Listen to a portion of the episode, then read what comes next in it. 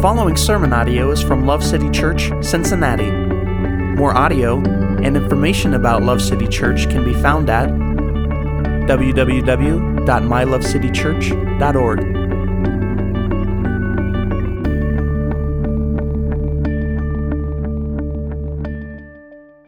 Turn with me, if you would, to uh, Psalm chapter 19. Uh, if you're still learning how to find books of the Bible, uh, you'll find the book of Psalms in the middle. It's a big one, and it's between the book of Job and the book of Proverbs. In case you aren't aware, why do we go to Psalm 19? Uh, we have studied the first 18 Psalms at different times uh, over the last 10 years. And uh, if you missed some of that, uh, those are available in our sermon archives. Um, as we break into Psalm 19 today, it doesn't surprise me at all that towards the end of the psalm, I see some particular application around what it is we just prayed about, what's going on in the world. Um, you know, I obviously couldn't have planned that, but the Lord is good. So, uh, in case you aren't aware of kind of the content of the book of, of Psalms or the, the construction of it, uh, the book of Psalms has several authors.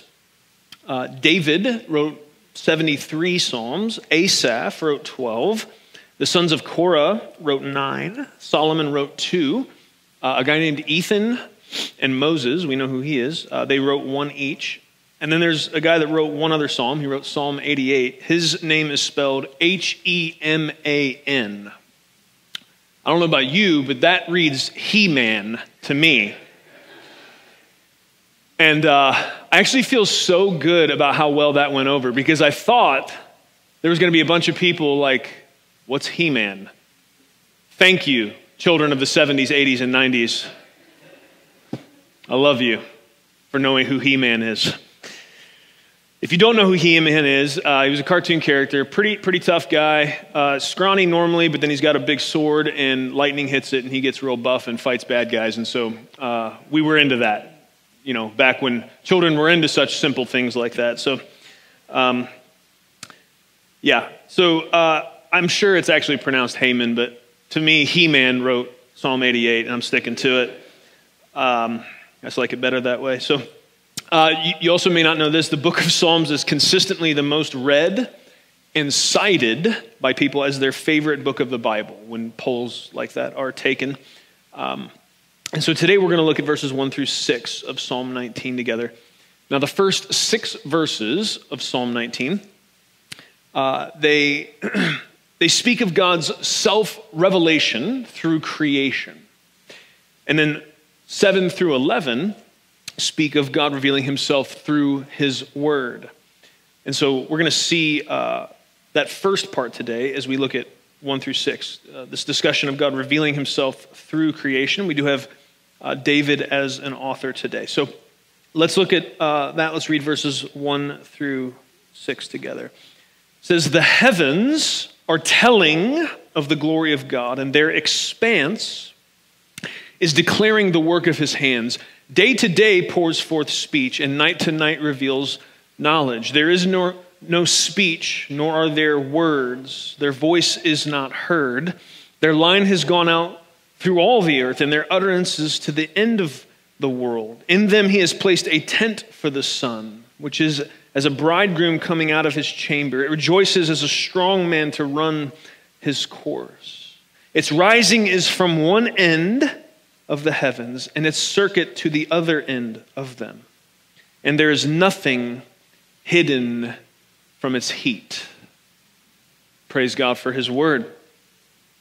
Uh, verse 3 in, in, the NASB, it, says there's no speech nor their words. It's, it's really, the, the essence of that is that there's, there's no need for language translation, right? Like everybody can see this. Um, it, it speaks a universal language, what the heavens are declaring about God, okay? Uh, that can just be a little confusing in this translation, so I wanted to unpack that. But uh, C.S. Lewis said that this psalm, about this psalm. He said, I take this to be the greatest poem in the Psalms and one of the greatest lyrics in the world. I would agree. Verses 2 through 6, in one way, it's, it's David waxing poetic and expanding upon this big premise. He talks about the, this tabernacle or this tent for the sun. He's talking about the night, and he's using this poetic language to describe just the, basic rhythms of what he sees in the heavens the sun rising, the sun setting, the moon rising, the moon setting, stars coming out and going back away, right? So that's what he's, and, he, and he's expanding, though, as he does that, as he waxes poetic and, and he compares it to a, a bridegroom or a runner, the sun uh, coming across the sky. Um, he's, he's poetically expanding on a big premise, and he makes that premise in verse 1. And, and I want to propose to you it's a monumental premise. It's, it's one that every human being should consider and examine carefully.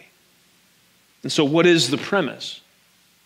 Well, actually, it's almost certain that Paul, uh, that he had this psalm in mind when he laid out what he lays out, kind of a similar idea, and, and the implications of that idea in Romans 1.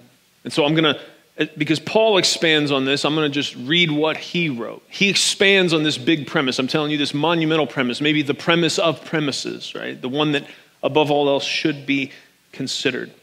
Let me read this to you from Romans 1 starting in verse 18. It says, For the wrath of God is revealed from heaven against all ungodliness and unrighteousness of people who suppress the truth in unrighteousness, because that which is known about God is evident within them, for God made it evident to them.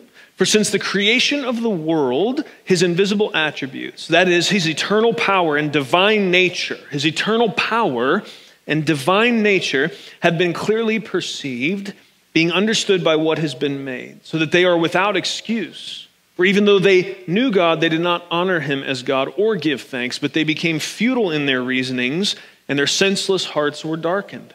Claiming to be wise, they became fools, and they exchanged the glory of the incorruptible God for an image in the form of corruptible mankind, of birds, four footed animals, and crawling creatures. Therefore, God gave them up to vile impurity in the lust of their hearts, so that their bodies would be dishonored among them. For they exchanged the truth of God for falsehood and worshiped and served the creature rather than the Creator, who is blessed forever. Amen. Served the creature, worshiped the creature rather than the Creator. This is a primary issue for us as humans. And so this is the big question. What, what does David's what is David's premise? What is Paul's premise? That the heavens declare the glory of God, that the expanse, that it shows the, the work of his hands.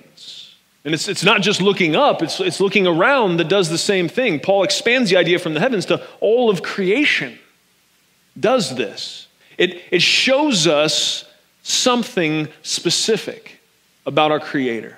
M- multiple things, really. What does he say? That he's powerful. I mean, you got to be pretty powerful to pull this off that He's good. I mean, the beauty of creation, it's not showing somebody that's maniacal or has no, no sense of beauty, right? God obviously does. There's so much that creation is telling us, it's showing us. And, and that is the big question. That is the big premise that should be examined with, with real scrutiny because it, it kind of brings us down to the most important questions in existence, right? What does the observable evidence of creation point us to? What, that is the question. David's saying it points us to God. Paul's saying it points us to God. Now, throughout history, anthropologists have yet to discover a culture that did not have some form of religion. What does that tell us? Now, some would say it means that the vast majority of humans throughout time that they were dumb or superstitious. That's, how, that's the conclusion some would come to because we look at all cultures throughout time and there's, there's some acknowledgement of, of a supernatural element to the world. Right? You understand what I'm saying? You, you can't go throughout time and history and, and find a people group that didn't have some sense that this isn't all just material. Okay? That's what I'm saying. Why? Why, is, why does that seem consistent? Well, there's those today in all of their enlightenment that would claim it's because throughout the majority of time we were dumb and superstitious as, as a race, as, as the human race. Well, I think that's a pretty prideful position, if you ask me. Here we are in the last five, six hundred years, so much smarter than everyone before us. And maybe you'd be tempted to think that's, well, yeah, that's true. Look, we've got science, we've got everything uh, figured out to this point. Well, I don't know. To look at the heavens, the earth, and life on this planet has led the majority of people throughout human history to the conclusion there is something bigger, wiser, and more powerful than us that created it all. David in Psalm 19 and Paul in Romans 1, and I would contend a good mix of humility and common sense all declare that to be the right conclusion. Now, I, you can disagree with that, but I'm making a case here and I'm agreeing with the premise of the psalmist. Now, there's a noteworthy distinction between what David writes here about what he believed compared to what many ancient religions um, w- would have said about it, right? And it's really what Romans 1 lays out explicitly. The, the wonders of the heavens, the sun and the moon and the stars. For many ancient religions, they were, they were objects of worship. Okay? Whereas the ancient Hebrews saw even those mighty heavenly celestial bodies pointing to a creator above them, orchestrating them all. It's a distinction.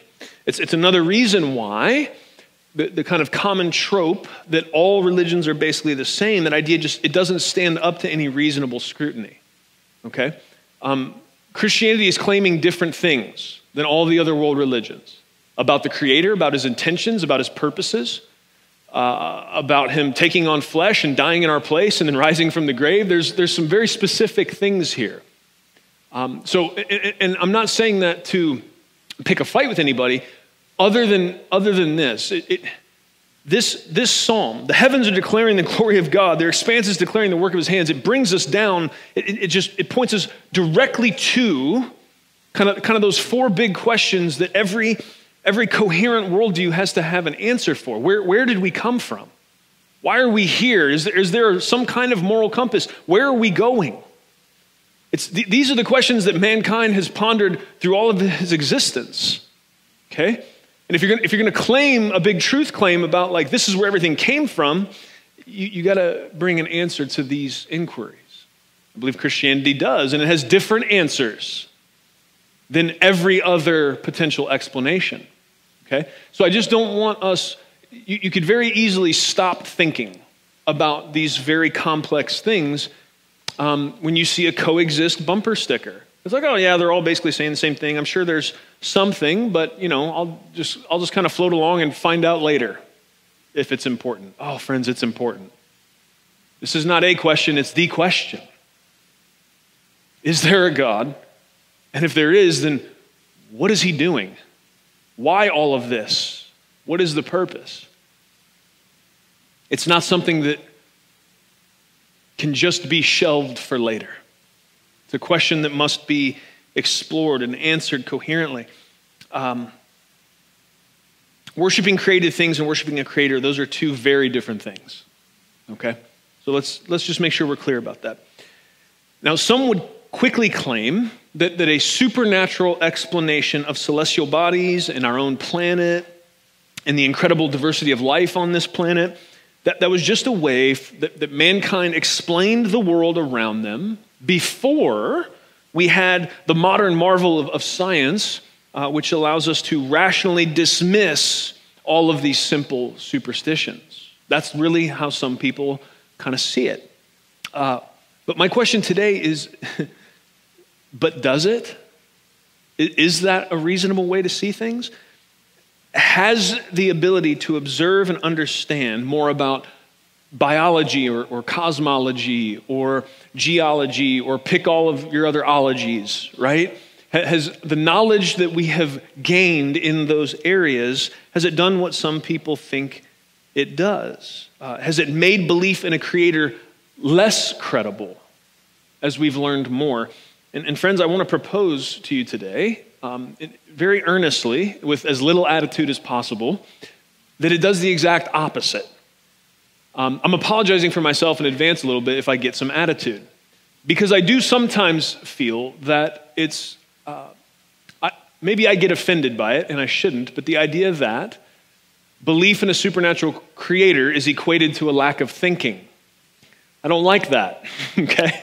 Uh, not even just personally, but broadly, it's, it's just, it's a logical fallacy and it's unhelpful. And, and maybe, yeah, a little bit I'm personally offended. So what up? Okay, fine. You guys stare at me like that, then I'll just get honest and confess my sin in front of everyone. And be a part at the end of the service where you can confess your sin too, all right? So whatever.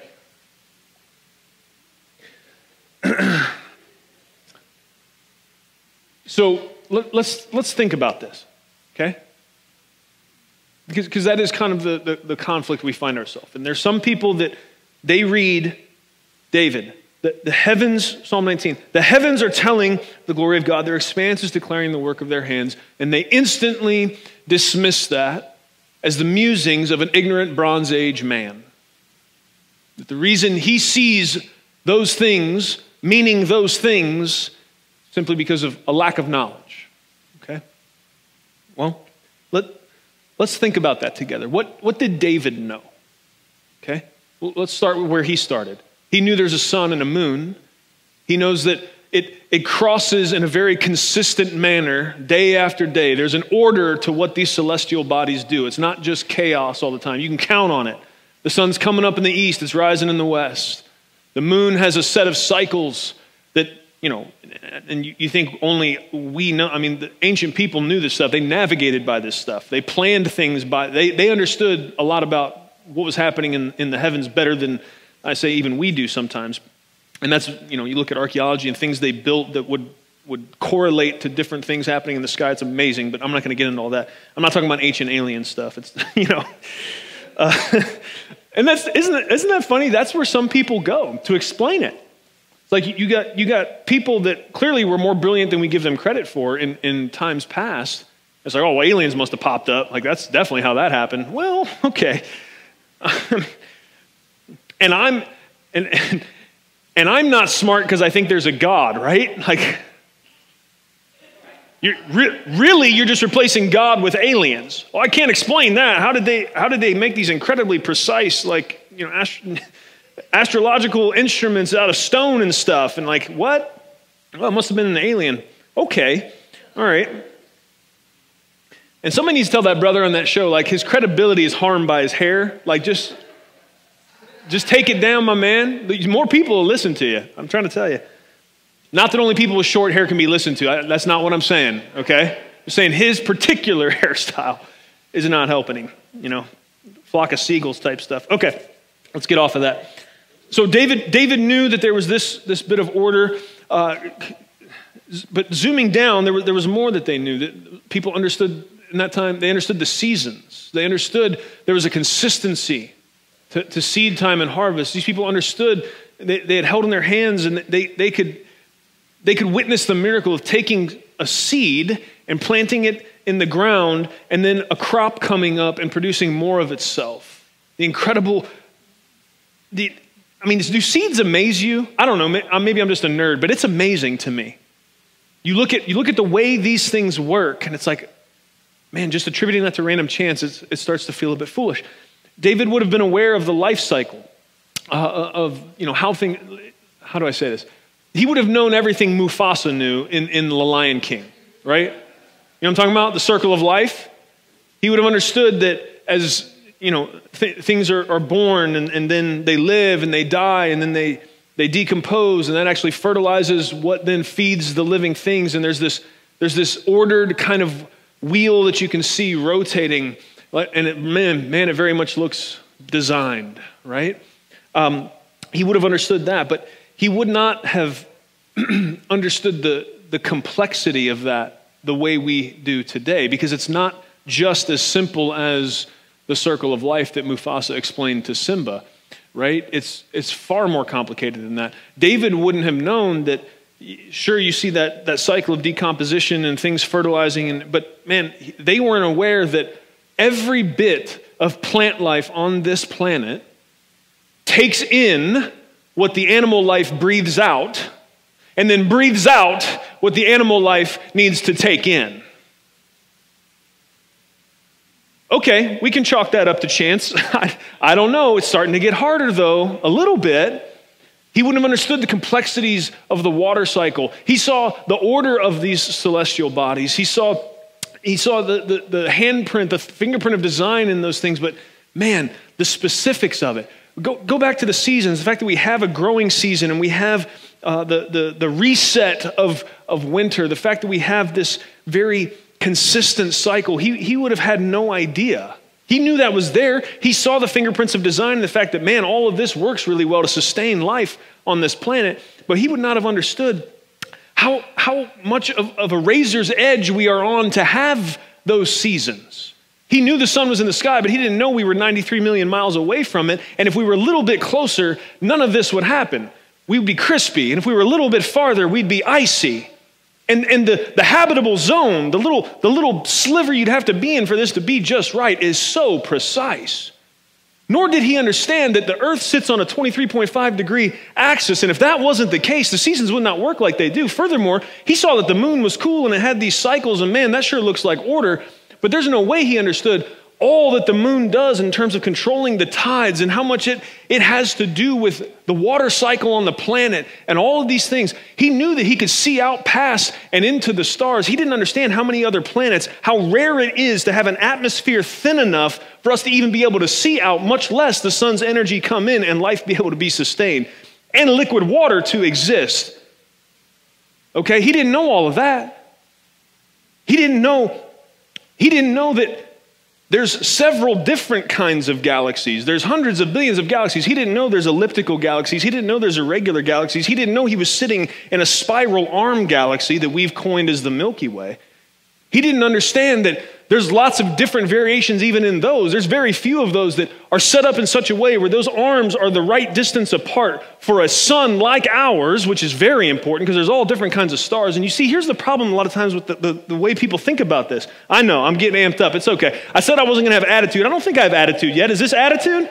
How do you feel? Is this okay? I think the attitude's been kept under control so far. And, and I'm, I'm feeling good about the chances of it staying that way.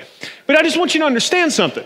There's a, people will talk about, oh, there's hundreds of billions, maybe trillions of stars. Man, this, we just, it's random chance, and I'm sure it happened again somewhere else. And look, I don't care if you believe in aliens. It doesn't change anything for me theologically. If you want to talk about that later, that's fine. We can do that. But that's not what this sermon is about. But I'm just trying to tell you this idea that there's so many stars, this was bound to happen. It's just, it's just a lottery thing, man. It's just, it's just probabilities. Well, hold on, man. When you really start to understand how fine tuned and precise things are for life to exist on this planet, you start to understand that that's not really the case. It's not just that we have the kind of sun we have, it's not just that this sun is, is a yellow dwarf and, and has a, a certain amount of stability that is not seen in other kinds of so a whole bunch of those stars out there where people are like oh well you know it was bound to happen they could never sustain life furthermore as recently as 2020 did you know this as recently as 2020 because the observations of the Kepler uh, uh, telescope we now understand that our sun, here's, here's the quotes that they'll use, is unusually stable compared to other stars, even just like it. Imagine that. Imagine that. And there'll be, you know, the articles will talk about cosmic lottery and how lucky we are and all. Well, maybe. maybe. But when you've only got 7.5% of the stars in the Milky Way galaxy that, that are like ours, and then, then you take that, which is not a very big number, and then you look at all those, and then ours is, has this stability that takes it down to maybe, maybe a half a percent among them. And it's, it's not just that, man. Do you understand that in a spiral galaxy, okay, we've got these big arms going around the center, which they think is a black hole. I don't know, maybe. But in any case, these spiral arms have to be a certain distance apart for there to be enough room in the middle for, for a sun like ours to land in the middle. And then there's this incredible phenomenon that you don't see happen almost anywhere where our little solar system is moving in the same cadence as those arms around the big center. Because if it didn't happen, if those arms ran into us or we slowed down and one caught up to us, you understand, there's so much going on in those arms in terms of noxious gases and bunch of stars and explosions, it would be lights out. What, what, am, I, what am I getting at? I'm saying David knew a lot, but I'm saying we know a lot more. I didn't even get into biology. I just went cosmology. I went big, broad. I mean, get down to biology, get down to the fact that, yeah, David knew there was life. David didn't know about cells. David didn't know that when you have an electron microscope, Darwin didn't know this either. I'm not trying to pick a fight with him necessarily at the moment, but I'm just saying he didn't have an electron microscope. He couldn't get to the point where he puts looks down at a cell and understands it's not just a little blob of something, man. It's the very building block of life. And you get down to the very simplest, smallest, tiny bit of what composes life. And there is incredible intricacy, complexity going on at the very simplest building blocks of life. There's a lot going on. I mean, DNA, man. What tells that cell to be the kind of cell it is, we still don't have a great idea. How do you get all this pre coded information in there? I think there's an author. I'm just saying, I'm, I'm, I'm trying to make this case that David, David probably knew a lot more than, than we give him credit for. But, but the big premise that I'm, I'm trying to talk to you about is has us getting becoming more aware of how all of this creation works made it more or less reasonable to say the heavens are telling of the glory of God. I'm, I'm just proposing to you that I think it's actually more reasonable. I think we have more reason than David did to say that with confidence. The more we figure out, the more we realize how fine tuned all of this is. I mean, the fact that our earth has a, a, primarily nickel iron core, you know what that means? That means that we have a magnetic shield around this planet that is very rare that keeps the radiation from just frying us that comes from our sun. There's so many things, man. There's so many things. The position in our solar system, our position in the galaxy, the fact that everything that it takes for there to be fresh water, which is essential to life as we understand it, the cycles, the, the give and take between the biological species on the planet, it's incredible. I've heard it said that it's, it's a bit like flying to Mars which your man Elon may make happen soon. I don't know. You know, seems like we're getting closer. But it's like flying to Mars, getting out your spaceship, and finding a biodome and walking in and seeing that there's a control panel that controls all of the, the need, you know, the oxygen levels and all the little things that, that would have to be controlled in that atmosphere in order for life to exist in this biodome. And, and there's, there's 12 dials on this thing, and every one of those dials has a thousand little click marks, and every single one has to be set to an exact point for life to exist. And it's like if you walked in and you saw that set up with that kind of precision, needed precision, what conclusion would you come to? Would you figure that like solar wind and natural processes over time built the biodome? You can, but boy, that doesn't seem to be probably the best assertion.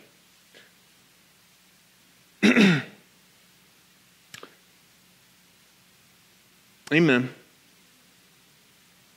Actually, I, I have a, it's not very elegant, but I have a, a simple way. Because here's, here's the problem. Here's what happens. I want to I wanna illustrate this. I have a simple way to illustrate this. I've done this before. If you've seen it, then forgive me.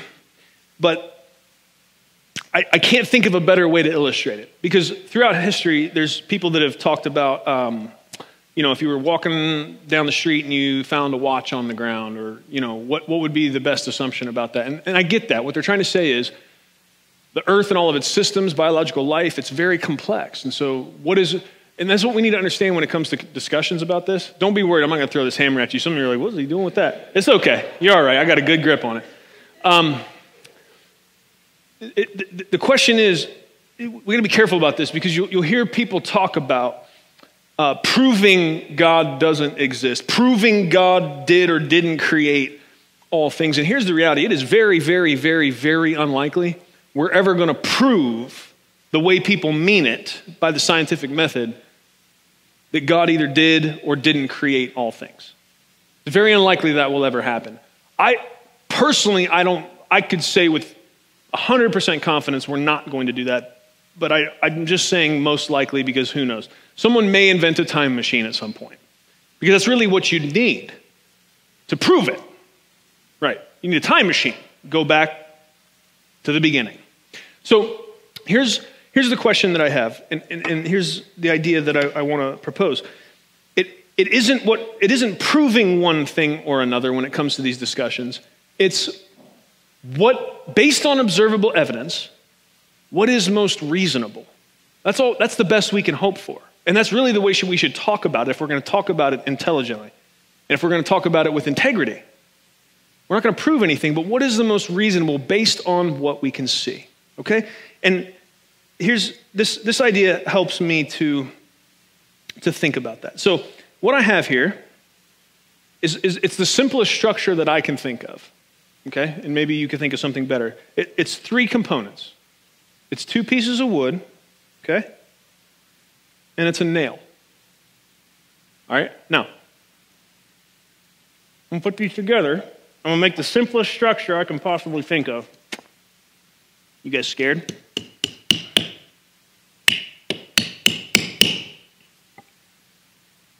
Don't be scared. It's going to be okay. If I hit my finger, I promise I won't cuss on the microphone, if that's what you're worried about.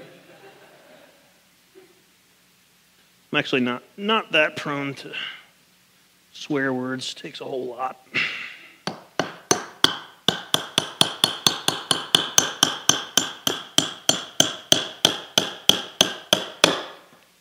Didn't think I was going to do it, did you? Look at that. That's the simplest structure I can possibly think of. Would you agree that's pretty simple? Okay? I mean, it's three pieces. Not even, nothing complex to it, really. But, but I want to just make the, I'm, I'm, i get, I get so annoyed sometimes about this idea that um, to believe in, in a supernatural element to all of creation means you're, you're stupid or you're, or you're being unreasonable. So if you were to be walking through the woods and you stumbled upon this very simple structure leaned against a tree, here's my question to you What is the most reasonable assertion you would come to about how it got there? We have two options, don't we? We have option one is that through random chance and natural processes, um, this wood was shaped into a very neat square slightly rounded edges. Uh, maybe a volcano exploded and there was a pine forest, and, and, and through the explosion, you know, the, everything was flying through the air, and then some iron ore came out of the volcano in the shape of a nail, and it shot into it, and then it landed there, and you found it. Maybe, boy, but that sure sounds a lot like a lot bigger stretch than, than maybe somebody nailed these two boards together and leaned it on the tree. what's the point? the point is, this is as simple as it gets, and all of you, any reasonable person will understand, it looks like somebody intelligent put this thing together. Now, you look at the complexity of the world that we're living in, the biological life that is living in it, the complex, I mean, do you know how many systems are working in perfect synergy right now for you to be sitting upright where you're at, able to listen and process what's being said?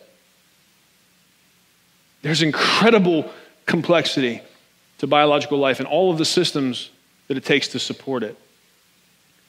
So, what is most reasonable to assume about that? It's, it's not foolish, it's not unintelligent.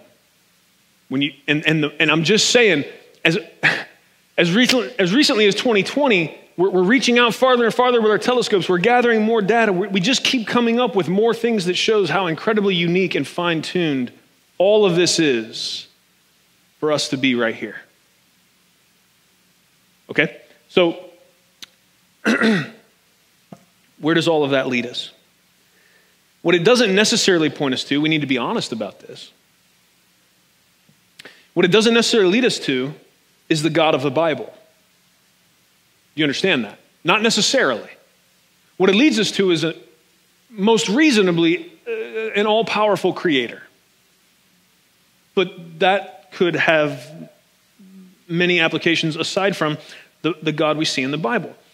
Um, I will point out again, though, that a single all powerful creator, instead of worshiping the created things that we see, worshiping the sun or the moon or the sea or whatever, that there is a distinction in, in the kind of Hebrew and then Christian faith of, of believing there's one creator that made it all. That I think maybe that points us in the right direction. But if, if we see there is strong evidence for a creator, then who that creator is and what they why they created and what that has to do with us are the questions that can not be easily or intelligently dismissed. So what I'm saying is someone looks at all the observable evidence, somebody takes a look around, they come to the same conclusion that the vast majority of humankind has throughout all of history, boy, there's something here other than us. This didn't all just happen. There's, there's forces at work here that need explanation, okay? And what should that do? It, it, what, and what Romans 1 says is it should send us searching. It should, it should humble us and have us looking for someone greater than us. And for the vast majority of humankind, it, it has done that. Now, to determine whether or not we should be joining other ancient religions, worshiping the sun, the moon, the sea, or that even among the among the, the, the, ancient and world religions that would have either a pantheon of gods or, or I would say, you know, there's, there's really only the Abrahamic faith so much that has a one single creator God. And in that I'm talking about, uh, I'm talking about Judaism, I'm talking about Christianity, I'm talking about Islam. Uh, all kind of trace back to Abraham. There's, there's a, uh, a distinction between those faiths and the rest when it comes to their kind of being this one all powerful creator. So, what's, what's the point? Once you, get, once you get beyond this big premise that David lays out in Psalm 1, that the heavens are declaring there's a God, that the expanse is showing us his handiwork, okay? and Once you get past that, it's like, okay, so who is this God? What else? Can, how can we know? Because there's, there's other options out there. Well, to narrow it down, to begin to think through it in a reasonable way, you, begin to, you have to start beginning to, to examine the central claim of, of each of these, these faiths, right? You, you look at and see how does it stand up to scrutiny? How does, how does that faith, how does this explanation, how does these, maybe this, these scriptures who point us to this God, how, how does all that it has to say to answer those four big questions of where did we come from and why are we here and, and what is the purpose and is there morality that we need to care about and, and where are we going? How does it answer those questions? And, and is it coherent in how it does that? And i would just propose to you that as we examine christianity we examine these other proposals of, of who this creator god is you find a coherence and you find a consistency within the Christian worldview um, that, that far surpasses what anyone else has to offer. And here's what part of why I'm saying that. If you pop quiz class, if we want to examine the central claim of Christianity, where would you go? Who are you looking at? I'm looking at Jesus. Thank you, sir. I'm looking at Jesus. If I want to understand what, okay, what is Christianity claiming that the rest aren't? Okay, here's what we're claiming. We're claiming that based on what God has revealed in His Word, that God is Trinitarian in nature. So there's Father, Son, and Holy Spirit, one God, three persons. I don't understand that. Don't worry, no one really does. We believe it by faith, okay? you're, you're fine. That means you've thought about it enough to realize you're not smart enough to understand it. Bravo. Every, a lot of heresy has happened by people thinking they've explained the Trinity. It's, it's not, that's not how it works, okay? So, uh, there's more that could be said about that, but I got to keep going. So, that's, that's a distinct claim. And the, and, and, and the Bible claims that one person, the Trinity, the Son, in, in a miraculous way that is beyond, also beyond comprehension and explanation, takes on flesh, is born of the Virgin Mary, lives a perfect life, walks among us, is tempted like we are comes down into the dirt to suffer with us. And then he steps in and takes all of the wrath of God that should have justly been poured out upon us as sinners. It's not done. He didn't just die on the cross. Part of the central claim of Christianity is that Jesus rose from the grave. Well, how does that stack up? Look at when we're, when we're trying to figure out is, is it reasonable to believe that? So I, I, think we've worked on, and you know, there's still lots of debate that could be had, but it's, we should be able to at least come to the table and say, all right, well, it's not to dismiss out of hand and to call unreason, to, to call belief in a creator unreasonable, that's not fair. That's not logical. Okay, so if, if we at least come to the table there, and now we're getting down to details and specifics, does that claim hold water? Well, there's, there's lots of ways you could look at that. There's lots of ways you could think about that. But here's, here, I would, here's some things to consider. You have Jesus being born into a time where the, the people that he's born from are under subjugation to the Romans, who have a pantheon of gods. There's, there's even a transition this time where, where, we're kind of moving from a lot of adherence and allegiance to the, the pantheon of Roman gods as it was known, and more, even more worship of the Caesars. There's this transition happening. And so, and they've got, the, Rome at this time has a, a stranglehold on much of the occupied world. And, and this, is, this is the environment that Jesus comes into. And you know, does, does, Jesus, is, is, Jesus born into a position of power where it, it, makes a lot of sense that he'd be able to start a resistance and, and kind of get something going here? No, man. He's born to a no name family in a no name place. I mean, I don't think you would know the name Nazareth if Jesus hadn't lived there. I'm trying to tell you. It was. Ooh, sometimes I compare it to other cities, like little ones, so that you understand. But I, because of what's said about Nazareth, I don't want to knock anybody's little micro town. But here's what I'm saying it was little, man. And nobody knew about it, nobody cared about it.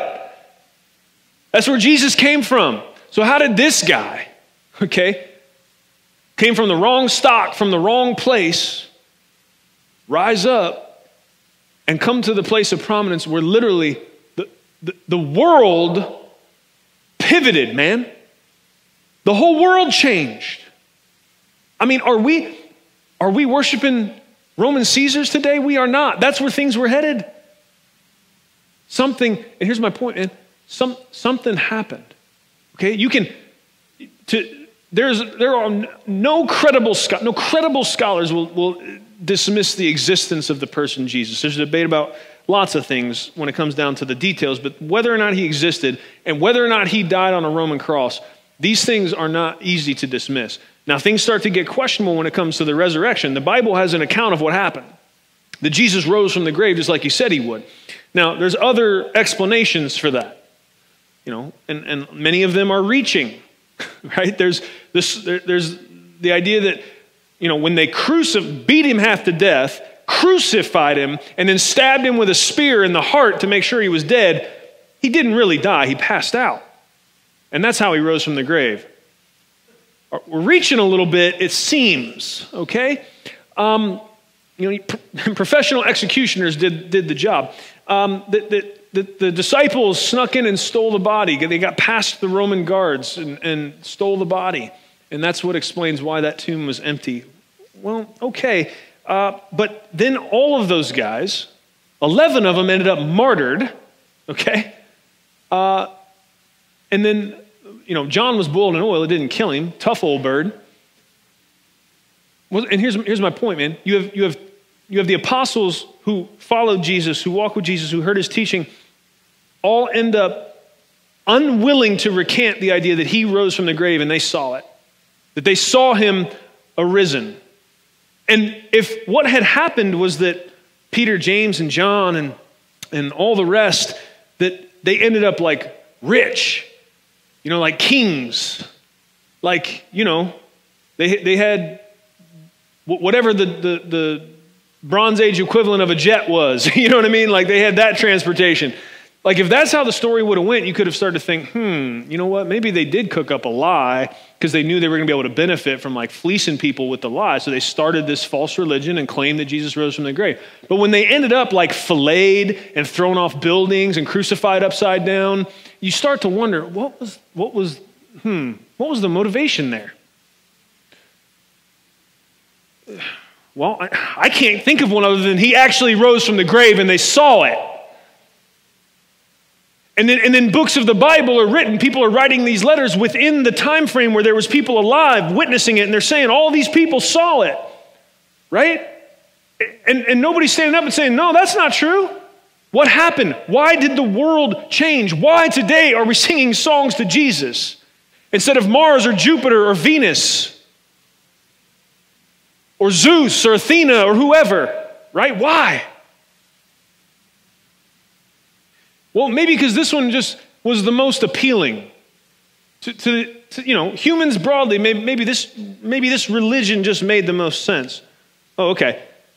the kingdom of God, like the most upside down assault on our human sensibilities, that's the one that won out. The gospel that says every single one of you is a sinner deserving of the wrath of God. And the only hope you have is to admit that and to reach out by faith and trust in the sacrifice of Christ. Instead of what would make total sense, which is every other religious system, which is you do good things, you get good things. You do good things, you get some kind of reward in eternity. That makes perfect sense to me. If we were picking, that's the one we would have picked. Any of those would make more sense to us than this completely foreign, wild idea that it's by the grace of God alone that we can be saved. So, what do we come to? What conclusions do we come to? Well, at the very least, we can come to conclusions of what is reasonable. And what I don't want you to do, dear Christian, is to ever let anybody make you feel as if you're being unreasonable for examining and believing the central claims of Christianity. But I do hope that if you're sitting in here today and up till now, maybe your belief in these things was simply based on maybe less thinking and more just taking on what you were told, I'm hoping that you're also being challenged to examine it for yourself. You see, because a worldview that's true is not going to shut down questions, it's not going to be scared of skepticism. So I want you to also know here at Love City Church, questions are welcome. We enjoy very few things more than talking with skeptics that are truly searching. It's an incredible privilege to have those kind of conversations. And oftentimes, I would much rather someone start there because it tells me they're thinking. And the Bible nowhere asks you to stop thinking. The God who made us gave us the brains He gave us, the ability to employ logic and reason. It's very glorifying to God when we use the brains He gave us to think about these things, to examine them, to seek for truth and then to share it with others.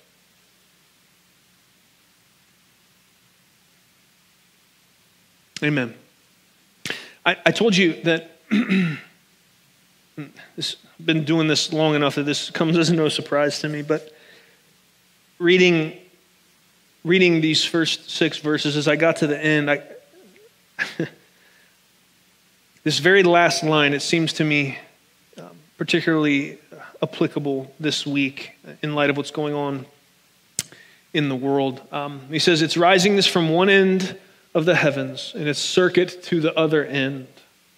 Speaking again of that consistency, that order that we see. Okay? And then it says, And there is nothing hidden from its heat. Talking about the sun. And, and that really made me think of this situation in Ukraine and all the questions it could bring honest questions that are, that are it's okay to ask, but, but, but we also need to make sure we, we also need to make sure we are skeptical of our skepticism at times. You understand what I mean? We've got to question our questions. You can't, can't just lean into that, especially when, when oftentimes it's born out of, you know, listen, I tried to pray for you about this earlier, but I want to speak to it quickly.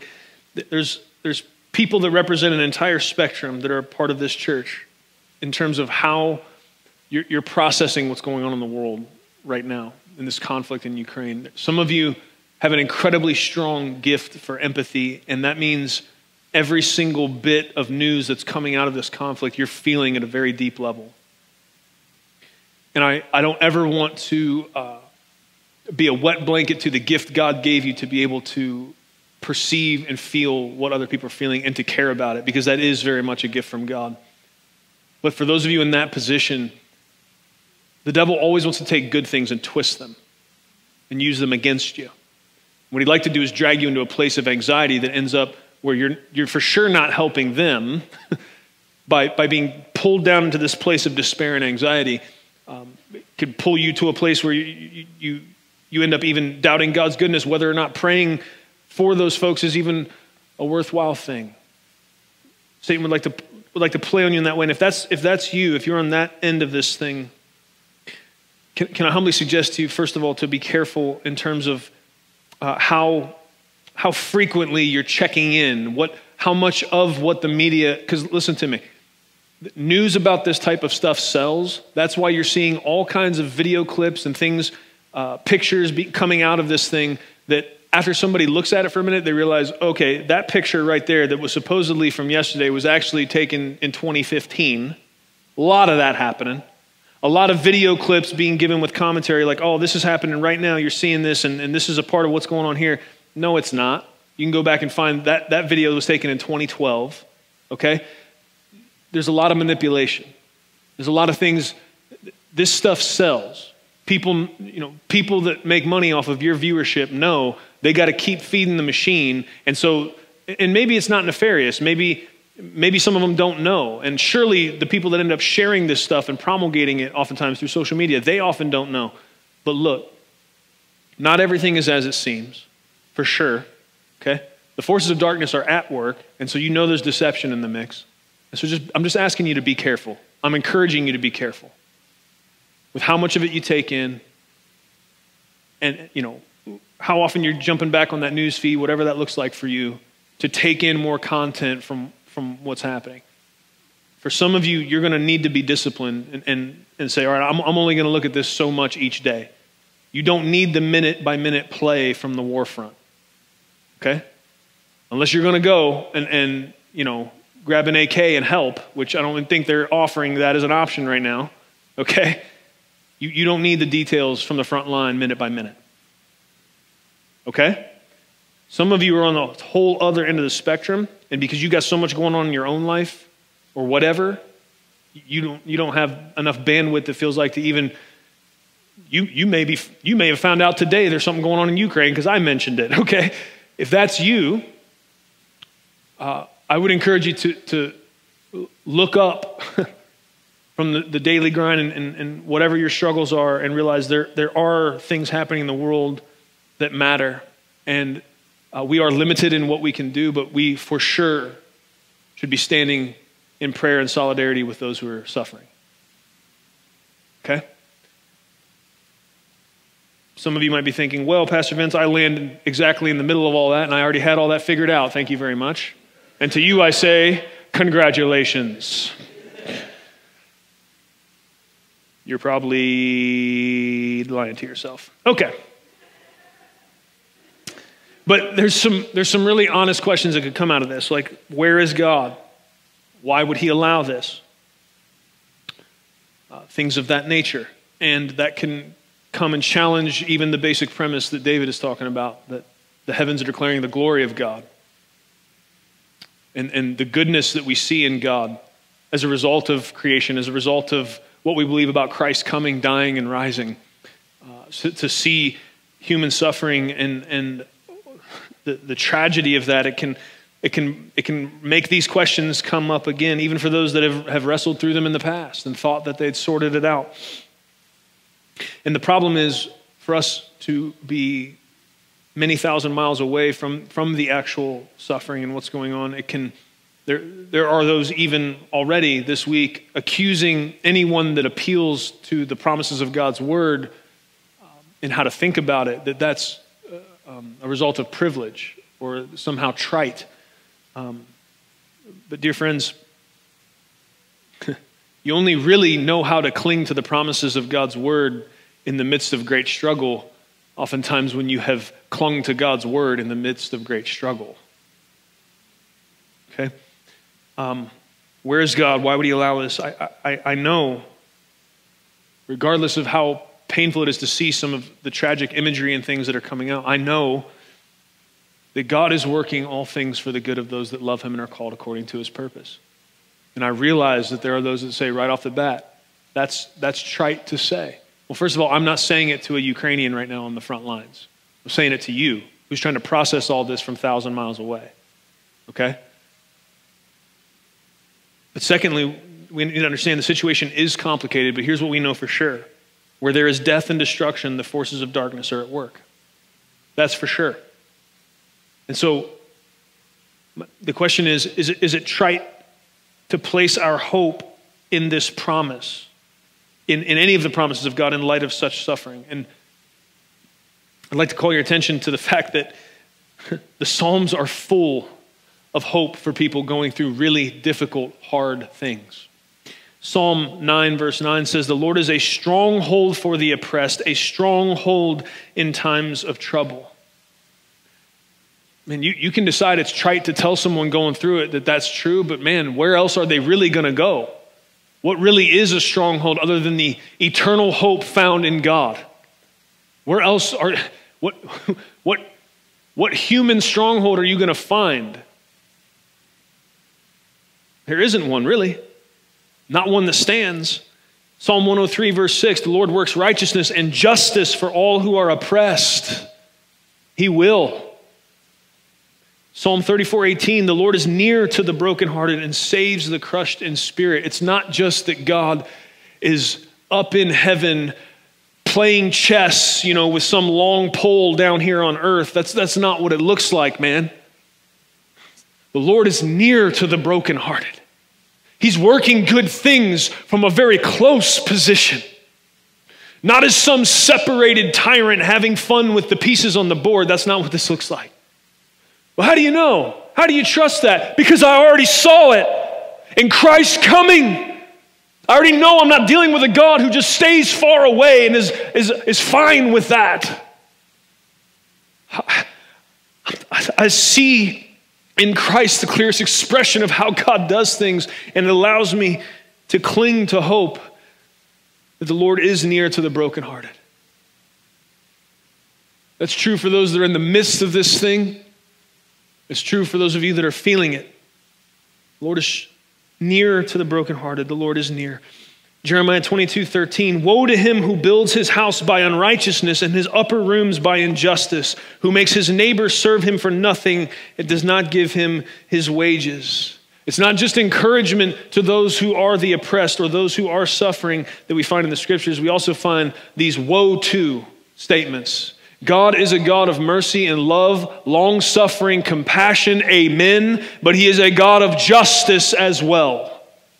And this is how we don't end up in this paradigm. It's like, well, what, what is God doing? When is, when is God going to do something? Friend, we have scriptures that are full of, of these stories where, as people were going through it, there's no way they could see the goodness of God being orchestrated. But as, as we saw it unfold, we knew, I mean, when, look, when Daniel was in the lion's den, based on the deception of those advisors and, and, and the foolishness of the king, when he was in the lion's den, could he have possibly known that the next morning when the king came and pulled him up out of there, that then there was going to be a declaration in all of that land? Look, God's Daniel's God. And everybody that just tried to pull this off, they go in the lion's den. Could he have known? What I'm saying is, could he have known it in the moment? No, because he's a finite human looking through the keyhole of time. There's no way he could have known exactly how God was working good. But what we can do is know that he is. When the disciples were watching Jesus be hung on the cross, could they know, ex- did they understand the fullness of how God was working good in that? No, they were looking through the keyhole of time and understood only right then that everything they thought they had believed was, they thought it was shattered. They thought it was done. They thought the devil had won. But had he friends? No, he had not. So when the heavens are telling of the glory of God and their expanse is declaring the work of his hands, one of the first things that should do is humble us. And humility helps us to stand in a place of trusting that God is aware of and doing things that we cannot possibly see. He's shown us enough times that He's going to be faithful to these promises that we can stand on that. I don't know exactly how God is going to thwart the forces of darkness and what is going on in the and it's not just in Ukraine, it's just, the forces of darkness are trying to wreak havoc all over the world. And in every one of those situations, God is 10 steps ahead. He always will be. And he will always, in every case, work for the good of those that love him and are called according to his purpose. He will be glorified in the end and make a fool and a mockery of his enemies. And who are his enemies? Well, it's the forces of darkness, and it's anybody, anybody who would use their power to oppress others. Always. God, you do that, it's like holding a big sign, like, God, I want to fight you. Boy, you better put that down. That's a dumb sign to write, and it's a real dumb sign to hold. Sit down. And why am I saying that this last verse brought me to all that? Here's, here's, what, here's what the Lord was showing me in it. Friends, the same sun that rises each day upon the citizens of Ukraine and all the other oppressed and hurting people in the world, reminding them of the power and steadfast love of our Creator, that same sun, it serves as a warning to all those who are doing the oppressing and the hurting.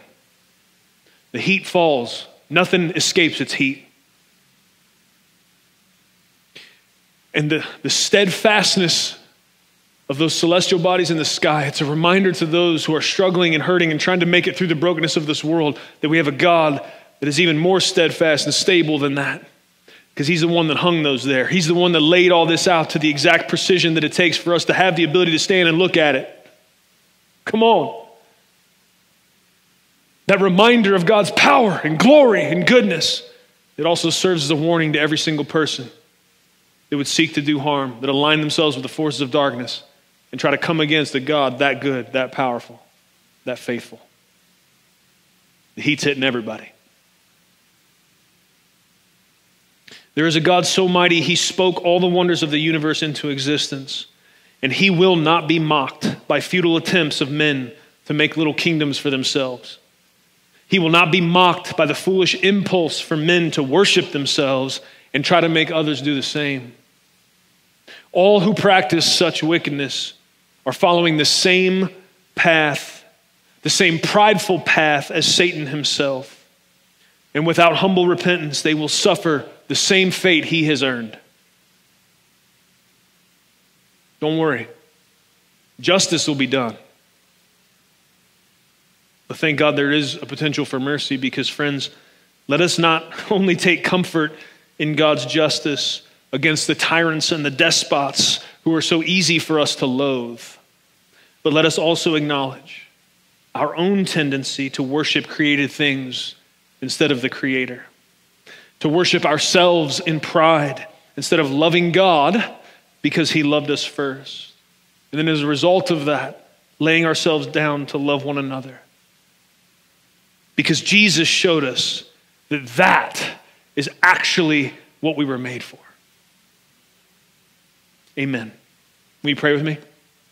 Father, we come before you in the name of Jesus. God, thank you. Thank you for Psalm 19. Thank you for verses 1 through 6 and, and this declaration by the psalmist for us to look to the heavens, to look to your creation, to stop and consider what it means. what story is it telling? What truths is it declaring? And I thank you, Lord. It does declare of your glory, your goodness, your steadfast faithfulness, your great power, and your love for us.